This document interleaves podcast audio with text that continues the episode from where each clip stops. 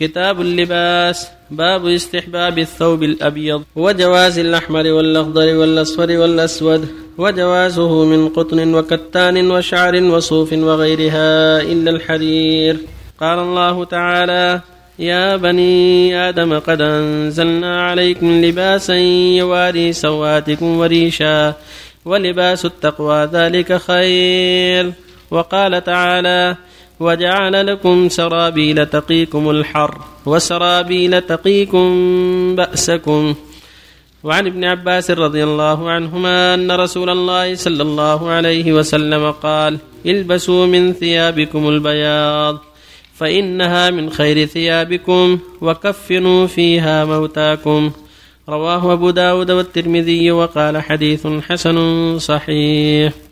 وعن سمرة رضي الله عنه قال قال رسول الله صلى الله عليه وسلم البسوا البياض فإنها أطهر وأطيب وكفنوا فيها موتاكم. رواه النسائي والحاكم وقال حديث صحيح. وعن البراء رضي الله عنه قال كان رسول الله صلى الله عليه وسلم مربوعا ولقد رأيته في حلة حمراء ما رأيت شيئا قط أحسن منه. متفق عليه.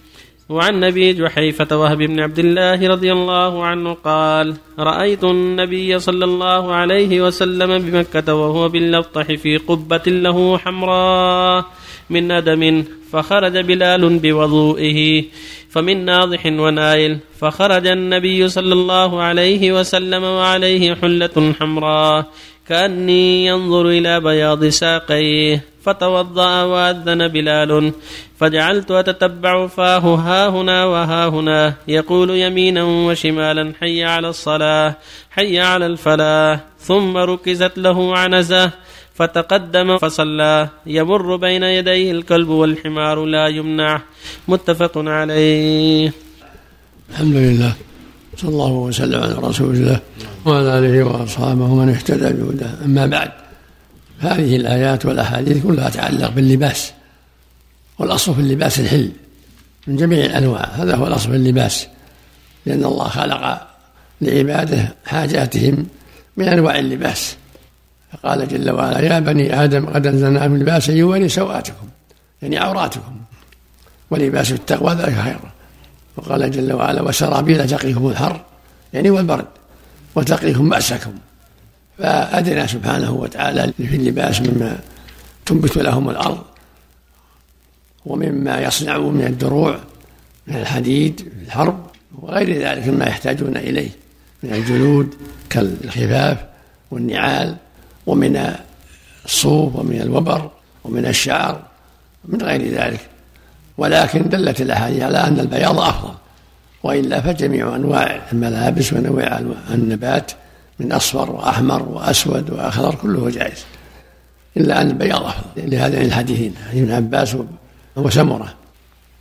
وقد ثبت صلى الله عليه وسلم أنه لبس الأحمر وله قبة حمراء وثبت عنه صلى الله عليه وسلم أنه طاف في برد أخضر عليه الصلاة والسلام وجاء عنه أنه دخل مكة في عمامة سوداء فالأمر في هذا واسع. لكن ليس للرجل التشبه بالنساء وليس للنساء التشبه بالرجال.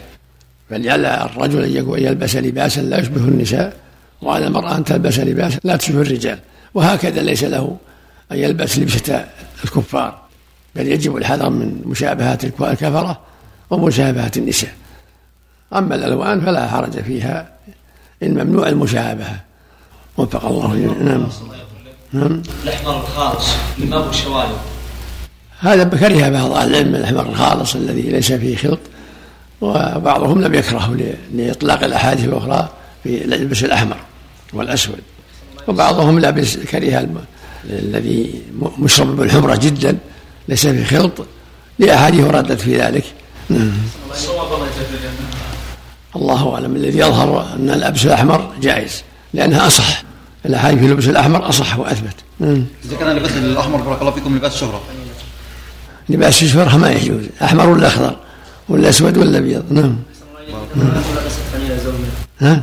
إذا امرأة لبست فنيلة زوجها.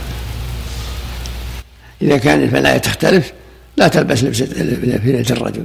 وإن كان الفنايا ما تختلف فالأمر ياسر لأن فنيلة من اللباس الداخلي. نعم. صحة حديث نعم.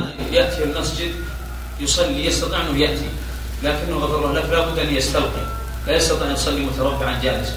يقول فكيف أقف في الصف؟ يصلي في بيته. أستطيع اني اتي المسجد؟ أيوه. جلوسي ما أستطيع الانام في ظهري. ها؟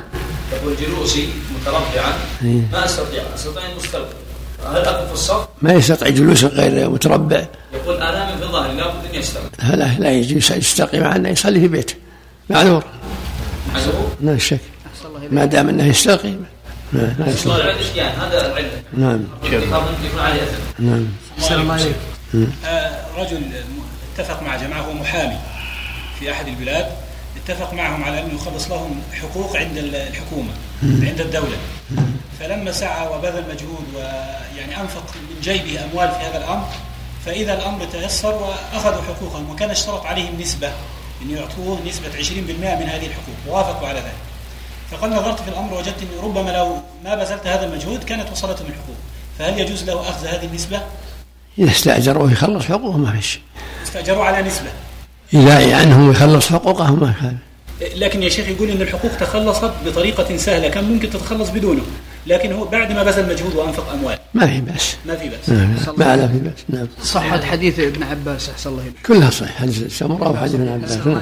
طيب المقصود من قوله صلى الله عليه وسلم فإنها أطهر وأطيب. هل الطهارة حسية أم معنوية؟ أحسن الله إليك. الله أعلم. نعم. لبس البناطيل. اللي فيها تشبه من كفرة ما يجوز. إذا كانت من لباس الكفرة كما هو معروف لا لا, لا يلبس. أما إذا كان أهل بلد اصطلحوا على بناطيل خاصة مسلمين. لا تشبه بناطيل الكفار لا بأس. إذا كان بناطيل تستر العورات ولا يبدو منها عورة ولا يشبه فيها الكفرة على نمط آخر لا بأس. تحت الثياب صارت. عادة المسلمين. نعم. نعم. صارت عادة المسلمين. هنا يصير حل. إيش؟ إذا صار في لباس الكفار صار عادة المسلمين من عادة المسلمين. كالكرافات إذا صار لباس المسلمين مشترك ما في تشبه ما في شيء إنما التشبه إذا كان تشبه بلبس لبس لبس خلا- خلاف جماعته. أما إذا كان لب- لبس أهل البلد ولكن صادف أنهم شابهوا بعض المشركين ما يضر ما دام هو لبسهم ما قصدوا مشابهة المشركين.